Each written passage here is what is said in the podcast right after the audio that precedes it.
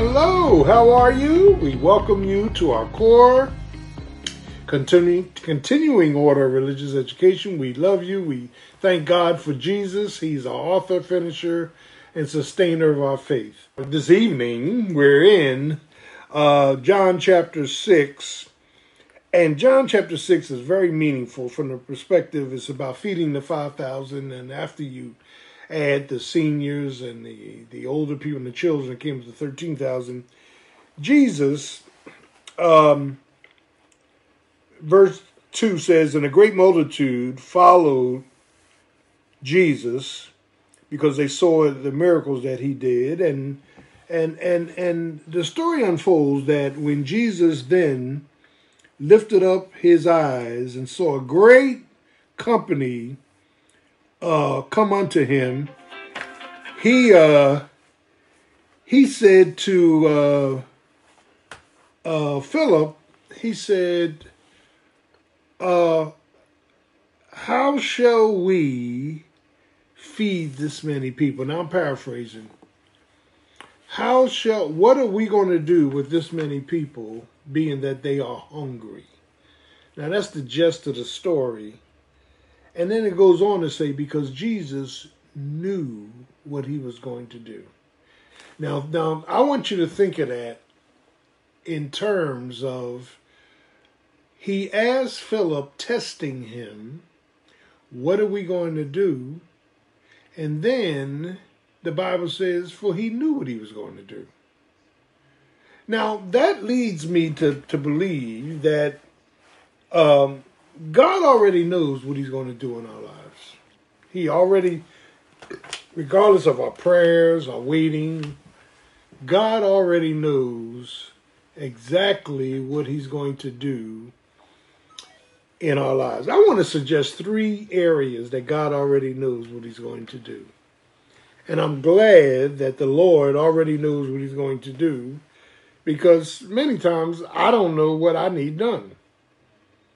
Uh, like uh, Romans chapter 8, verse 27, where the Spirit prays for us because we don't know what to pray for. So, so the fact of the matter is, what is it that Jesus knows what he's going to do? First of all, he knows what he's going to supply by way of our needs. He already knows that. Now, the, the reason that that is such a a release to me is because when it comes to my needs, and when it comes to my supplies, the Lord already knows what He wants to give me. The Lord already knows what He's going to bring into my life. And so He already knew what He was going to do in feeding these uh, 6,000 people. Now, uh, Philip had no idea but then Andrew comes and says, Well, Lord, he adds his bit. There's a little lad here with two pieces of fish and a, a, a half loaf of bread. But what is that with so many people? And and so you have two different versions here. You have Philip, who said, who Jesus asked the question, What are we going to do?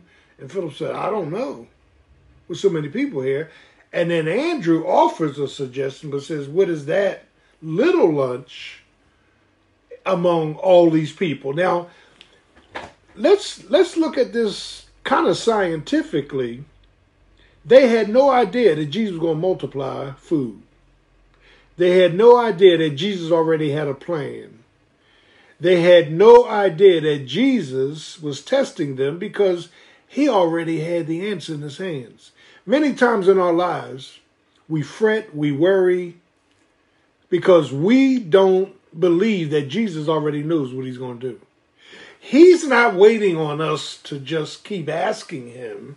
He already knows what he's going to do in supplying our needs. Father, in the name of Jesus, I'm entrusting my life into your hands, and I know that you know what you want to do. See, that's faith. So Jesus already knew, listen, how he was going to supply the needs of 5,000 people. He already knew it. They did not know it. We do not know it.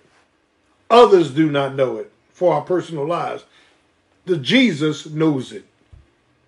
So should we pray and instruct the Lord how to give us, or should we just trust him and say he already knows what he wants to do? It is a faith matter as we pray. Lord, you know my condition. You know my situation. You know where my children are. You know where my grandchildren are. You know where my finances are. You know where my worries are. You know where my fractures are. But God, I'm trusting you to do what you are going to do. My God. So he knows what and how to supply our needs. But secondly, he also knows how to soothe our struggles.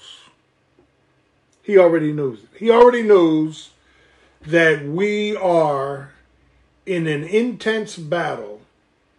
We are struggling for survival. We are trying to keep our heads above water. We're trying not to throw the towel in and quit. We're trying to walk by faith and not by sight, not by feelings.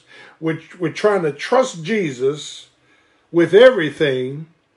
He understands and he knows how to soothe our struggles. He already knows it. He already knows exactly what he needs to do for us to relent, to pull back, to praise him, to wait on him, to have confidence in him. He already knows not only how to supply our needs, but also how to soothe our struggles. Lord, I'm struggling, listen to this, with myself. I'm struggling with my issues. I'm struggling with my hurts and my hindrances and my history. I'm struggling with the way I reason and I think. I'm struggling, Lord, in keeping the faith and trusting you and you alone. So God understands our person, he understands our problem, he he understands our pitfalls, falling short. God already knows all that. I guess what the Lord wants us to do is acknowledge that we can do nothing without Him. Lord, I need you to take this. I need you to bring this. I need you to establish this. I need you, Lord God, to heal me. One of the most powerful two word phrases is remember me. When Jesus was on the cross, he said, remember, uh, the, the thief turned to Jesus that was dying with him and said, "Remember me when you come into your kingdom. Remember me." He didn't. He didn't have a long laundry list. Just remember me. And if we in childlike faith just ask the Lord, just remember me. Remember my situation. Remember my history. Remember my hurts. Just remember me. And and that is a that is a prayer of faith. That's a prayer of trust. It's a prayer of us leaning on Him to make the decision for our lives. Lord, whatever you want to do, I'm fine with it. That we are entrusting our situation to the Savior. The third facet of what he already knows, he already knows how to secure us with his sufficiency. That is, we have to learn to live by his sufficiency that what God makes sufficient to us is grace. Lord, may your grace be sufficient for me. May I be content at all times with all things. Paul says, I know how to abound, I know how to abase. I know how to eat steak. I know how to eat a peanut butter sandwich. I know how to be high. I'm contented with being low.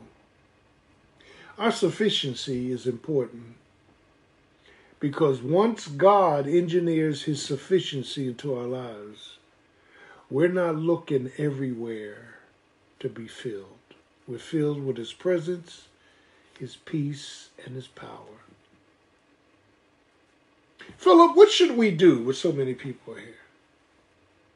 For Jesus already knew what he was going to do. Andrew said, Here's a little lunch, little boy's lunch. But what is that among so many people? And the theme, e, ego eimi, I am, in John chapter 6, I am the bread of life. Ah, your fathers ate bread in the wilderness and died. I'm the true bread. I'm the bread of life. I am all you need to sustain, to be at peace, to have joy, to praise my name. It is letting go and letting God. It is moving back and letting God do what He wants to do in our lives. It's not getting all bent out of shape and, and, and problematic. Everything's problematic. It's us with childlike faith from the Word saying, The Lord knows, the Lord sees, the Lord feels, the Lord understands. Therefore, I'm trusting the Lord with everything. And I'm going to praise Him for whatever He chooses to bring because that would be, listen, the greatest blessing I could ask for because it's coming from the hands of Almighty God. For He knew what he was going to do.